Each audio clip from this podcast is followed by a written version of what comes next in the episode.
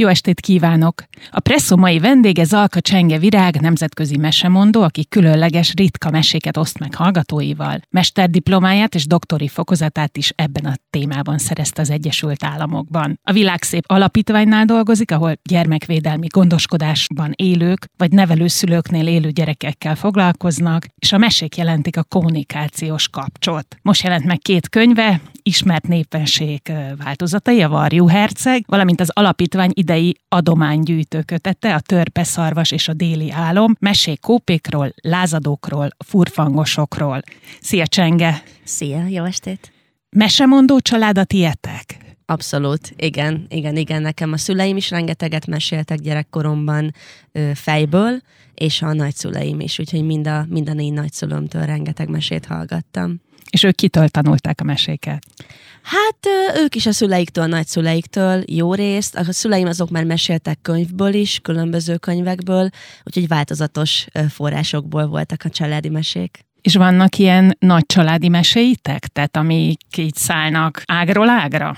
Igazából minden családtagnak meg voltak a maga nagy meséi. Az apai nagyapám rengeteg helyi ö, mélyfőcsanaki legendát, történetet, népmesét tudott, aztán a, az anyukám nagyon szerette mondjuk a Borsószem király kisasszonyt mesélni, meg a Mirtusz király kisasszonyt. Apukám az gyakran talált ki fejből történeteket, úgyhogy mindenkinek megvoltak a kedvencei. Van annak jelentés, hogy kinek mi a kedvence? Biztosan van, szerintem minden mesemondónak attól függ a repertoárja, hogy, hogy neki milyen a személyisége, és milyen a stílusa, és mindenki ahhoz válogatja a kedvenc meséit.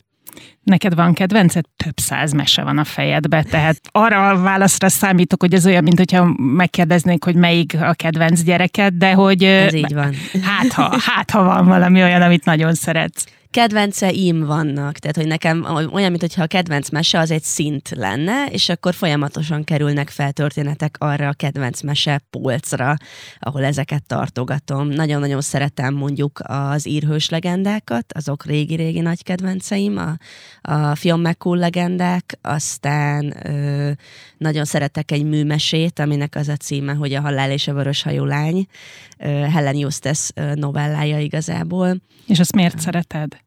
Azért, mert egy nagyon-nagyon szép ö, szerelmes történet, és nagyon megható. És ez egyik első mese volt, amit megtanultam elmesélni. Miért pont azt? Mondjuk eléggé sokkoló a címe.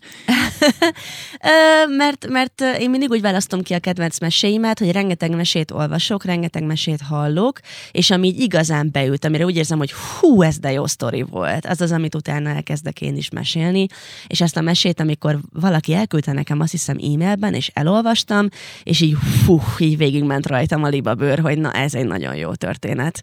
Nem tudom így konkrétan megmondani, nagyon szép, nagyon megható, a halálról szól, a szerelemről, a, az életről, és, és nagyon-nagyon szép tündérmesébe van csomagolva ez az egész. Ez egy western tündérmese, arról szól, hogy egy kábolyt lelőnek, és a, a szerelme, a kedvese, Maud Applegate elindul, hogy meg, lebeszélje a halállal, hogy küldje vissza az ő kedvesét.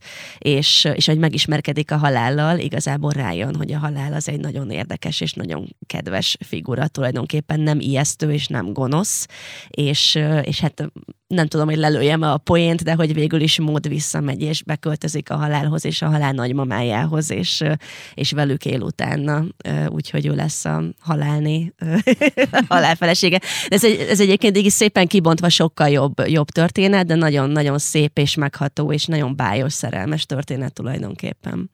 A mesemondás és a szerepjátékok kapcsolata a mesemondó mesterképzésben írt szakdolgozati témád, és a doktori disszertációt a digitális szerepjátékok és a mesemondás összefonódásából írtad. Nagy szerepjátékos voltál gyerekkorodban? Igen, igen, nagyon. Én Tehát te beéltél ilyen szerepjátékokba? Igen, igen, igen. 13-14 éves korom körül kezdtem el szerepjátékozni a barátaimmal, akkor mágusoztunk, ugye ez a magyar fejlesztésű asztali szerepjáték, és aztán amikor először kimentem Amerikába tanulni, akkor, akkor D&D-ztünk nagyon sokat, az, az amerikai Nem tudom. Dungeons and Dragons, ez egy asztali szerepjáték, tehát tulajdonképpen közösen mesélünk egy történetet, ülünk egy asztalnál, vagy valakinek a kolesz szobájában, és igazából fejből, fejben zajlik a játék, tehát van egy mesemondó, és a többiek a szereplők a történetben, ők a karakterek, és akkor a mesemondó mondja, hogy a karakterek mit látnak, mit hallanak, mit tapasztalnak. Most éppen egy kastély kapujában álltok, a kapu le van lakatolva, mit tesztek. És akkor mondják a karakterek játékosai, hogy hát az én karakterem nagyon erős, én megpróbálom letörni a lakatot. És akkor vannak kockák, amikkel lehet dobni, hogy sikerül-e valami vagy sem, és attól függően, hogy mit dobott a játékos, a mesemondó szövi tovább a történetet, hogy hát megpróbáltad letörni a lakatot, de sajnos nem sikerült, megsérült a kezed a próbálkozástól, ki akar még próbálkozni. És akkor így szépen alakul a sztori, és együtt élünk át ö, kalandokat, nagyon izgalmas történeteket, együtt alakítjuk ezeket a hosszú-hosszú sztorikat, van, hogy éveken keresztül rendszeresen összegyűlik ugyanaz a csapat, és fejlődnek a karaktereink, ö, és újabb és újabb kalandokba keverednek. Ez egy közösségi történetmondás tulajdonképpen. És te mindig a mesemondó voltál ebben, vagy szerepet is játszottál? Ö, először nagyon sokáig én voltam a mesélő, úgyhogy hogy kalandmester, ö, mert hogy én szerettem kitalálni magukat a kalandokat, amiken a többiek végigmentek, ö, de aztán később lettem játékos is, és, és nagyon sok karaktert játszok azóta én is. Most éppen a mostani ö, csapataimban mindkettőben játékos vagyok. Ó, tehát több ilyen csapatod is van, akivel évek óta viszitek ezt a sztorit? Ö, igen, kettő. Most van egy, van egy Dungeons and Dragons csapatom, akikkel nagyon sokat játszunk, és van egy hét tenger. Ezek különböző játékok, különböző kiadású ö, szabálykönyvekkel. A Dungeons and Dragons az a klasszikus fantasy, tehát a lovagok, sárkányok, varázslók, ö, elfek, törpék és a többi. A hét tenger az pedig egy ilyen három testőr, Karib-tenger kalózai, 16. századi Európa, Európán alapuló játékvilág tulajdonképpen, úgyhogy most ez, ezzel a két csapattal játszok rendszeresen. Akkor mondjuk a pandémia alatt ez elég jó elfoglaltság, amennyiben mondjuk online térben is tudjátok játszani. Igen, igen, az, az elmúlt két évben főleg online játszottunk. Nyilván ehhez most már vannak különböző appok, meg honlapok, ahol tudsz online kockát dobni, meg fel tudod tölteni a karakterlapodat, hogy mindenki lássa, tehát voltak erre megoldások, Zoomon, Discordon, mindenféle helyeken, de azért mégis ez az igazi, amikor összeülünk valahol egy csomó rákcsával, meg, meg sütivel, meg mindennel, és akkor együtt vagyunk egy egész délutánt, vagy egy egész szombatot. Azért jó, hogy most már megint tudunk élőben játszani játszani. És mondjuk a játékos énedet segítette ez, amit a mesterképzésben, illetve a doktori disszertációdban kikutattál? Hát igazából nagyon érdekes volt, hogy nekem két teljesen külön vonal volt addig a szerepjátékos világ, meg a mesemondás, mint szakma, és ott kezdtem el felfedezni azt, hogy mennyire összefonódik a kettő. És hogy tulajdonképpen nekem a mesemondói pályafutásom az nem ott kezdődött, amikor elhatároztam, hogy hivatásos mesemondó leszek, hanem mondjuk 13 évesen, amikor kalandmesterként kezdtem el mesélni, és én utólag jöttem rá, hogy ez mennyire összetartozik ez a kettő, és hogy mennyire ösztönös az emberekben ez a történetmesélő készség, amikor szerepjátszanak. Leülök néha gyerekekkel szerepjátékozni, szoktam tartani ilyen workshopokat, és annyira pillanatok alatt megérték, hogy miről van szó, megérték, hogy mi történik a játékban, és annyira gyönyörűen beleélik magukat, hogy nem, nem kell tanítani tulajdonképpen, hogy ezt hogy kell játszani. Miben különbözik a mesemondó egy színésztől, aki mesét mond? Máshogy dolgozunk a történeteinkkel, szerintem. Az egyik fontos különbség, hogy a mesemondó és a közönség között soha nincsen negyedik fal. Tehát, hogy én mindig nagyon-nagyon szorosan együttműködöm a közönséggel.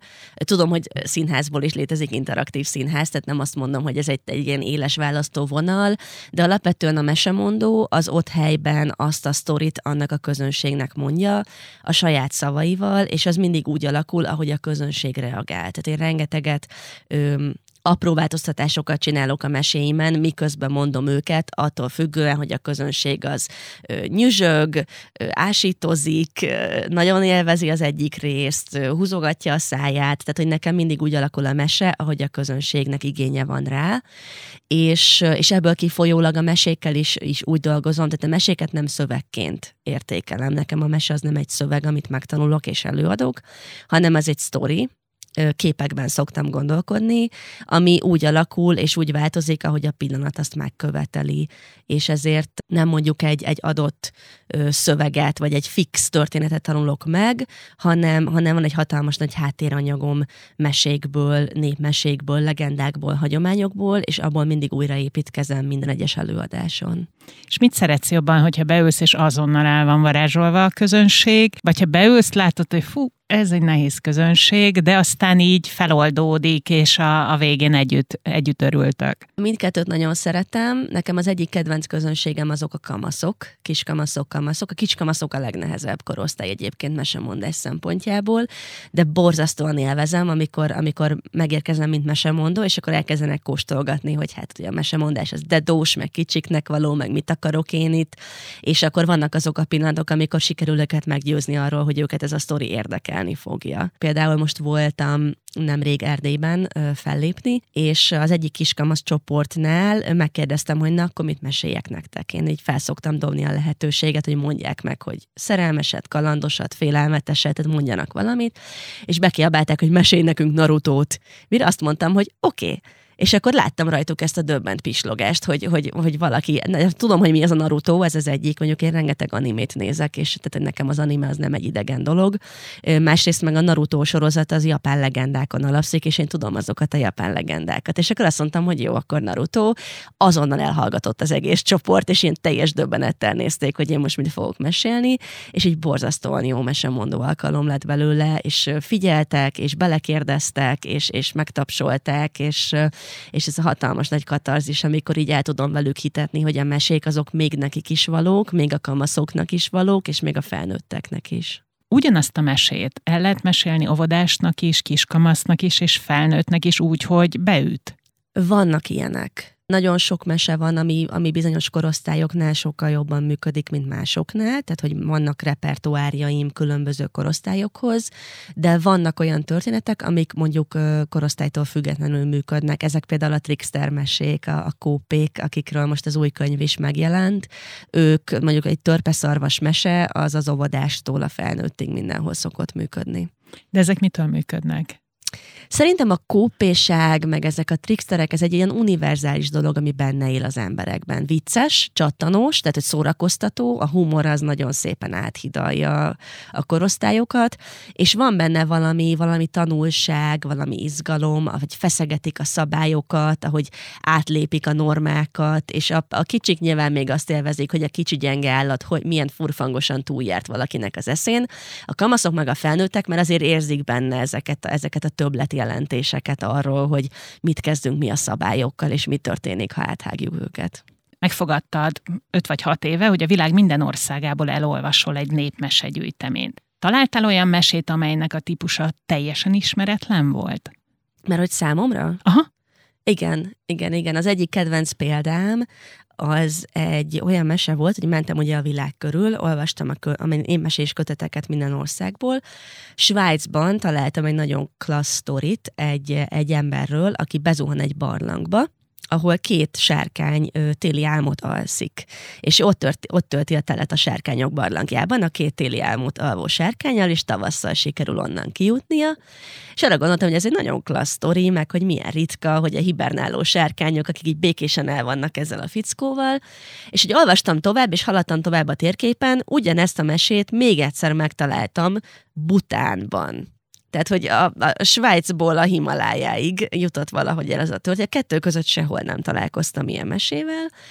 És akkor úgy gondoltam, hogy milyen izgalmas, hogy pont Svájcban, meg Butánban, vagy egy hegyvidéken előkerül egy ilyen sztori, hogy a barlangban hibernálunk a sárkányokkal, és később, amikor az egyik nyári mesetáborunkhoz kerestem garabonciás legendákat, akkor pedig egy magyar verziót is találtam rá a magyar garabonciás legendák között, és akkor meg teljesen padlót fogtam, hogy elmentem Svájctól Butánig, és utána vissza Magyarországra, hogy ezt a, ezt a ritka mesetípust így még egyszer megtaláljam. És hogy mész a térképen? Gondolom elindultál hat éve, és akkor valamilyen elképzelésed van, hogy merre jársz a világban.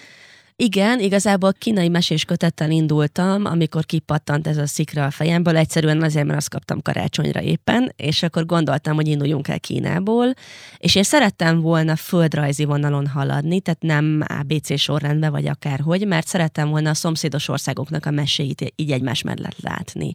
Úgyhogy Kínától mentem Dél-Kelet-Ázsián keresztül, és aztán Óceánián, aztán Dél-Amerika déli csücskétől fölfelé, Észak-Amerikába, át Európába, Európából át Afrikába, Afrikán végig, és utána visszaérkeztem Ázsiába a közel-keleten keresztül, és a közel-keleten és belső Ázsián keresztül kerültem vissza a távol-keletre. Tehát, hogy ez tulajdonképpen egy földrajzi vonal volt. Próbáltam mindig szomszédos országról szomszédos országra ugrani. Nyilván ez a szigeteknél mondjuk nem mindig működött, de azért sikerült nagyon sok hasonló mesét ilyen csoportokban látni, hogy mondjuk az óceániai mesevilágot így egyben ismertem meg, meg a dél-amerikai mesevilágot így egyben ismertem meg, és ez sok többletet adott ahhoz, hogy, hogy megértsem, hogy a népmesék hogy működnek.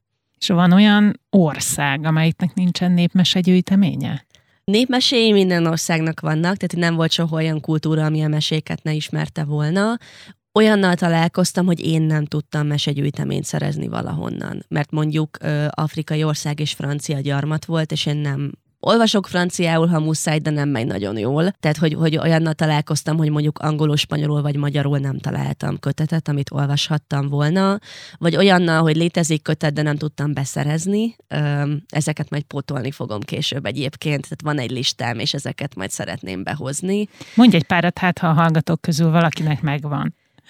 Az egyik, amivel nagyon megküzdöttem, az Uruguay volt. uruguay az volt a probléma, hogy ott az őslakos lakosságot azt nagy részt kiirtották, vagy már, már elveszítették a hagyományukat, és ezért náluk nincsen, nem voltak felgyűjtve a, az őslakos történetek.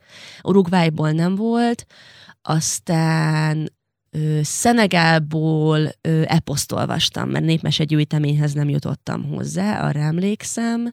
Burundi volt az egyetlen, ugye az afrikai népírt, a ruandai népírtások környékén, ott Burundiban az volt, hogy egyetlen egy mítoszt sikerült összeszednem egy gyűjteményes kötetből, mert a többi, a többi országnál az volt, hogy ezért találtam népmeséket különböző könyvekből, és így összemazsoláztam. Tehát, hogy egész kötet nem volt, de mondjuk az internetről, meg különböző ilyen antológiákból találtam 5-6-7 népmesét mindegyikhez, és Burundi volt az egyetlen, ahol, ahol egyetlen egy történetet találtam, csak tehát a politika meg a, a történelem sajnos sajnos elmosta a hagyományokat nagy részt. A Grimm testvérekről azt írtad, hogy átírták a mesét például a gonosz édesanyáról mostohákra, Andersen pedig kimondottan nem szereted, és mindig megríkatott gyerekkorodba. Szerinted miért ők lettek a világ legismertebb meseírói? Hát, ez egy nagyon jó kérdés. Ennek rengeteg irodalma van, hogy a Grimmek, Grimm testvérek gyűjtései hogyan indították el így a, a népmeséknek a, a reneszánszát a romantika korában tulajdonképpen, és azt a tendenciát egyébként, hogy ezek gyerekeknek valók. Mert amikor ők gyűjtöttek, azokat még nem a gyerekeknek mesélték, és ez látszik is az eredeti Grimm szövegeken, hogy ez még erősen felnőtt mesék, és még a ma ismert verziókban is azért nagyon sok szülő fennakad rajta, hogy itt a fejlevágás, láblevágás és mindenféle szörnyűségek történnek a Grimm mesékben, azért, mert ezek nem gyerekeknek szóltak. Csak a Grimm testvérek kitalálták, hogy ezek gyerekmesék. Ezek egy gyerekmesékként fogják kiadni, és, és teljesen megváltozott utánuk a, a népmesékhez való hozzáállás és a mesegyűjtésekhez való hozzáállás is Európában. Elég nagy, nagy hatásuk volt ebben a tekintetben. Andersen szerintem nálunk nagyon korán megjelent, tehát a magyaroknál mindenképpen azért ilyen nagy klasszikus. Szentrei Júlia fordított először André Andersen meséket egyébként, és ezért Kopenhágában van is szobra Szentrei Júliának egyébként. Szóval, hogy ők különböző történelmi, társadalmi okokból valahogy olyan, olyan kivételezett helyzetbe kerültek, hogy, hogy nagyon nagy népszerűségre tettek szert az ő meséik, és aztán befolyásoltak minden mást, ahogy, ahogy elindult a, mondjuk Európa többi országában is a, a népmese és Rimmek után nem sokkal ö, indultak el az első magyar népmesegyűjtések is például. És akkor te nem is nagyon szoktad azokat használni se, amiket Grimmtől vagy Andersentől olvasható? Anderzet nem mesélek, az nekem nagyon, nagyon irodalmi, és nagyon nem, nem szeretem azokat a meséket. Olyat csináltam már, hogy visszakerestem egy Andersen mesénél azt az eredeti népmesét, amit Andersen felhasznált, és az, az benne is van az egyik könyvemben, az Ebbári kisasszony a, a Kalóz királylányban, amit nagyon-nagyon tetszett, mert igazából a Borsó szem király kisasszonynak egy sokkal izgalmasabb verziója, az a svéd népmese. Grimmet szoktam, de ott is az van igazából, hogy kevésbé ismer Grimm meséket szeretek nagyon, illetőleg van egy nagyon korai Grimm kézirat, ami sose jelent meg, mert a Grimmek kölcsönadták Clemens Brentánónak, a barátjuknak, aki elveszítette. Oh. És ezért nek a Grimmék fejből leírták újra a gyűjtésüket, és az jelent meg 1812-ben először. Viszont a Brentano által elkevert kéziratot, mindenki járt már így szerintem a barátaival, azt viszont megtalálták majdnem száz évvel később, és az is ki van most már adva, németül és angolul is, és nagyon nagy különbségek vannak az eredeti kézirat és az első megjelent Grimm kézirat között, és ebben az eredeti kéziratban van egy csomó tök jó sztori, úgyhogy azokból, azokból gyakrabban szoktam válogatni. És szerinted mi lehet annak az oka, hogy a gonosz édesanyát átváltoztatták gonosz mostohává? Szerintem a Grimm testvérekben azért volt egy ilyen romantikus érzékenység, és úgy gondolták, hogy az, hogy valakinek az édesanyja ennyire gonosz és kegyetlen vele, az így nem, az így feszegeti a jó ízlés határait, főleg, hogyha gyerekeknek akarjuk mesélni ezeket a meséket, és így el akarták távolítani ezt a gonosztevőt a, az édesanyja figurájától, és ezért lett a mostoha helyette, és egy csomó helyen kicserélték mostohára, amivel viszont a mai világban küzdünk rendesen, mert hogy azért a, a mozaik családok, meg a különböző nevelőszülők nem nagyon szeretik azt, hogy a mostoha az mindig egy ilyen gonosz figuraként jelenik meg, ezért válogattam egyébként kedves mostohákat, vagy kedves nevelőanyákat a, a Széltestvér és Napkelte című kötetbe a világszépnél. És kaptál erre visszajelzést? Mostoháktól, hogy jaj, de jó, jaj, de jó, végre van valami olyan, ahol nem mi vagyunk a gonoszok? Ö, igen, igen, egyébként több visszajelzés is érkezett olyan szülőktől, akiknek nevel gyerekei vannak, hogy nagyon-nagyon jó látni olyan népmeséket, olyan régi történeteket, ahol a, a nevelő szülő segíti a hős tulajdonképpen, vagy támogatja. Úgyhogy szerintem nagy igény volt ezekre a történetekre. Tulajdonképpen majdnem minden mesekönyvedbe iszonyatosan nagy szerepe van a női hősöknek. Tehát, hogy nem is olvastam talán annyi olyan mesekönyvet még, ahol ilyen nagyon karakteresen előjönnek a női hősök, és amúgy is az általában ismert népmesékben férfi mesehősök vannak. Ez egy ilyen harcos, feminista vonal benned, vagy meg akarod mutatni? Nem, nincs vagy. Igen, tehát én, én feministának tartom magam, és én abban hiszek, hogy minden gyerek lásson mindenféle hőst. Tehát én úgy gondolom, hogy mondjuk kellenek az erős női hősök a fiúknak és a lányoknak is, és kellenek az erős férfi hősök is a fiúknak és a lányoknak is. Tehát én arra szoktam törekedni, hogy olyan mesegyűjteményeket kínáljak, ahol ezek egymás mellett jelennek meg. Jársz-e személyesen gyűjteni? Nem, nem, én nem járok ö, Hát hagyományos gyűjtés nem, nem végzek, kivéve a nagyszüleimet. Tőlük most elkezdtem fölvenni ö, rengeteg mesét, történeteket, meg rengeteg személyes visszaemlékezést is, hogy ezek megmaradjanak és, és ne vesszenek el, ö, de ez csak így családon belül a saját nagyszüleimnél ö, zajlik ez a, ez a gyűjtés és ez a felvétel készítés. Egyébként nem, nem járok, ne, én nekem nincs igazából, tehát én nem vagyok folklorista hivatalosan, én régészként végeztem eredetileg, régészként és aztán mesemondóként, úgyhogy személyesen nem gyűjtök, inkább archívumokból szoktam sokat azok a fajta mesék, amik engem nagyon érdekelnek, vagy az a fajta kutatás, amit én végzek, az inkább egy ilyen archív kutatás. Tehát az, hogy mondjuk visszakeresem egy mesetípusnak különböző országokból származó változatait, vagy megnézem, hogy mi a legkorábbi verziója, amit leírtak, ez, ez inkább ilyen, ilyen archív kutatás, és nem, nem személyes. Azért látok némi párhuzamot a régészet és a mesekutatás között. Van mindenképpen, igen. Hát megtanultam forrásokat használni például, meg forrást kutatni, meg tehát rengeteg mindent kaptam a régész képzéstől. És azt miért hagytad abba? Hát én igazából elvégeztem a régészetet, még a, még a régi osztatlan képzésben, de közben uh, tudtam meg, hogy létezik olyan szakma, hogy mesemondás, és akkor tudtam, hogy én mesemondó szeretnék lenni, és nem régész, és amíg az egyetemre jártam, már elkezdtem a mesemondást tanulni, már elkezdtem fellépésekre járni, és igazából mire befejeztem a régész diplomát, addigra kérdés nem volt, hogy én pedig mesemondó leszek, és nem régész. Nagyon szeretem a régészetet, még mindig érdekel, és sokat olvasok mindenféle régész régészeti kiadványokat, de nem dolgozom régészként. És ugye Amerikában tanultad a mesemondást, ezt elképzelhetőnek tartod, hogy itthon is indul majd olyan képzés? Én nagyon jó lenne, én szeretném, és szerintem mindenképpen hasznos lenne. Ugye a Hagyományok Házának van egy hagyományos, egy akreditált hagyományos mesemondó képzése, ahol kifejezetten magyar népi mesemondással foglalkoznak, és emellé szerintem nagyon szép kiegészítés lenne ezt a fajta nemzetközi mesemondást is ö, tanulni, amivel én foglalkozom, hogyha lenne olyan intézmény, ami ezt ö, felvállalná és otthont adna neki. És próbáltál ez irányban tevékenykedni, vagy van ilyen ambíciód?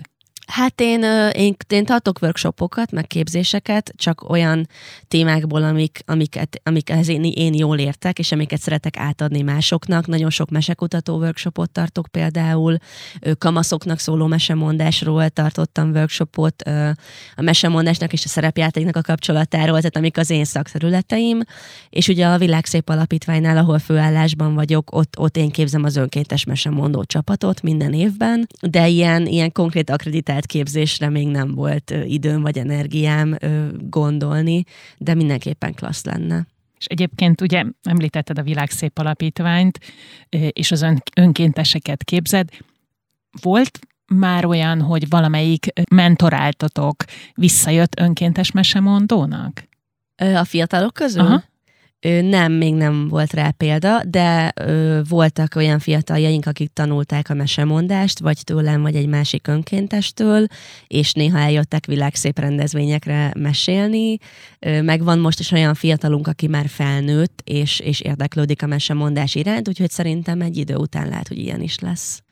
A klasszikus furfangos kópik, azaz tricksterek és utódaik sorra felbukannak a mai popkultúrában írod, és van egy story spotting sorozatod, ahol pedig aktuális filmekben, sorozatokban, képregényekben szúrod ki a népmeséket vagy népmesei elemeket.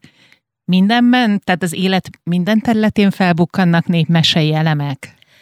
Szerintem nagyon sok helyen, igen. Hogyha az ember elég sok mesével, mesemotívummal találkozott már, akkor ezeket nagyon szépen ki lehet mazsolázni, akár újságcikkekből, akár filmekből, vagy sorozatokból, és ezt nagyon élvezem, ezt a fajta játékot, hogy, hogy megnézem, hogy, hogy mik azok a mesei motivumok, amik, amik velünk maradnak, mert valamiért az emberek kíváncsiak rájuk. Mik ezek? Mondasz egy párra?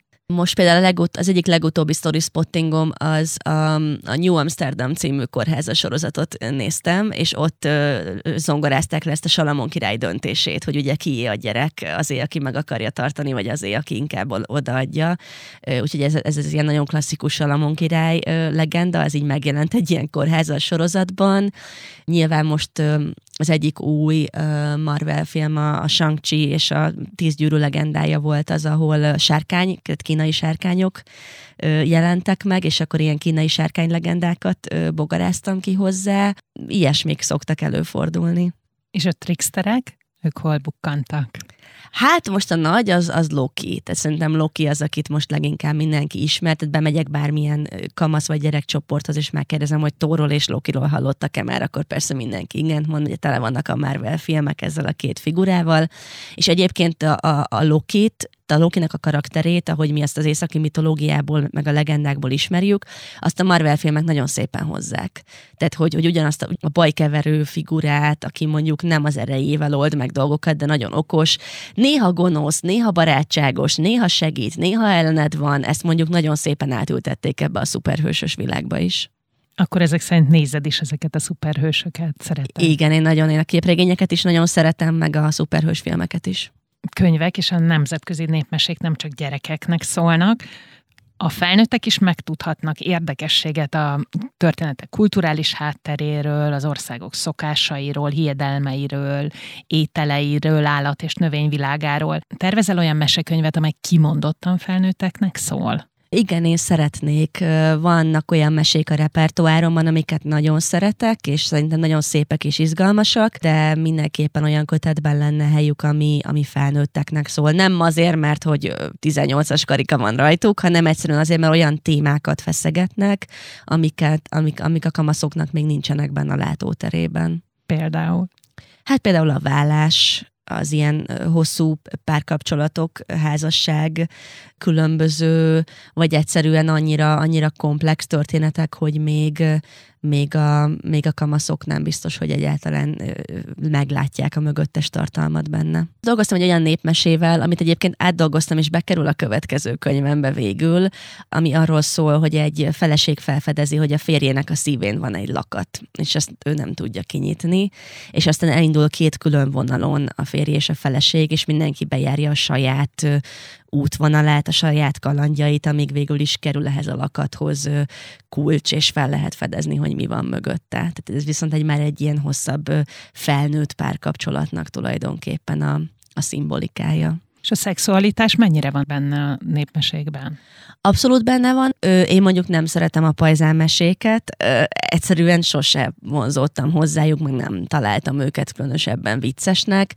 Meg mondjuk rengeteg pajzálmese van, ami szerintem ellenkezik az én feminista világlátásommal, tehát nagyon sokszor viccessé próbálják benne tenni az erőszakot, vagy azt, hogy valaki nem tudja, hogy mi történik vele. Nagyon sok pajzemmese azon alapszik, hogy mondjuk a lány nem tudja, hogy mit csinálnak vele, ami, ami erőszak. Úgyhogy én, én igazából van egy-két történet, amiben megjelenik a szexualitás, amit úgy érzem, hogy nagyon szépen és, és értékesen van megjelenítve, de elsősorban nem ettől felnőtt mese egy felnőtt mese szerintem. Ja nem, ez csak egy és volt. Igen, a... igen, igen. Van etikája a mesemondásnak? Van, és nagyon sokat kell róla beszélni szerintem, nagyon fontos téma. A mesemondás etikájához tartozik az, hogy kinek a történeteit meséljük, és, és hogy jövünk mi ahhoz, hogy ezeket a történeteket meséljük. Nyilván, hogyha olyan történeteket mesélünk, aminek szerzője van, akkor ugye ott bejön a szerzői jog témaköre ebbe az etikába, hogy mondjuk van a mesemondónak engedélye ahhoz, hogy egy-egy történetet meséljen, de még a népmeséknek is van etikája, attól függően, hogy milyen kultúrából származnak. Vannak olyan kultúrák, amik nem szeretik kiadni a történeteiket. Kik ilyenek? Hát nagyon sok amerikai őslakos kultúra, tehát, hogy mondjuk, amikor rengeteg ilyen indián mesék jeligéjű kötetet vagy műsort látok, akkor mindig egy kicsit így libabőrözök tőlem, mert hogy, mert hogy nagyon sok őslakos kultúrában a mesemondás maga az egy rítus volt.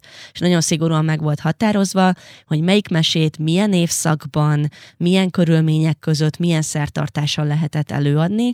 Csak aztán jöttek a fehér ugye, néprajzosok, antropológusok, leírták ezeket a történeteket, aztán kiadták könyvben, és akkor ez így szét lett a világban, de mondjuk az adott kultúrának nem volt beleszólása abba, hogy ezeket kiadja ki, kiírja le, hogyan írja le, hogyan változtatja meg valaki, amikor elmondja. Tehát, hogy nekik ez egy, ez egy, ez egy rítus kérdése, tulajdonképpen ez egy szent dolog náluk a mesemondás, és, és nagyon sok párbeszéd zajlik arról most mondjuk Amerikában és Kanadában őslakos mesemondókkal, hogy ők hogy viszonyulnak ahhoz, hogyha egy fehér ember az ő történeteiket mondjuk elmondja egy színpadon. És mitől lesznek ezek a népmesék a temeséid? Tehát a könyvre nem az van írva, hogy gyűjtötte Zalka Csenge virág, hanem a te könyvedként szerepel, és akkor a, a mesék után odaírod, hogy ez innen jött, onnan jött, ez az eredete, az az eredete.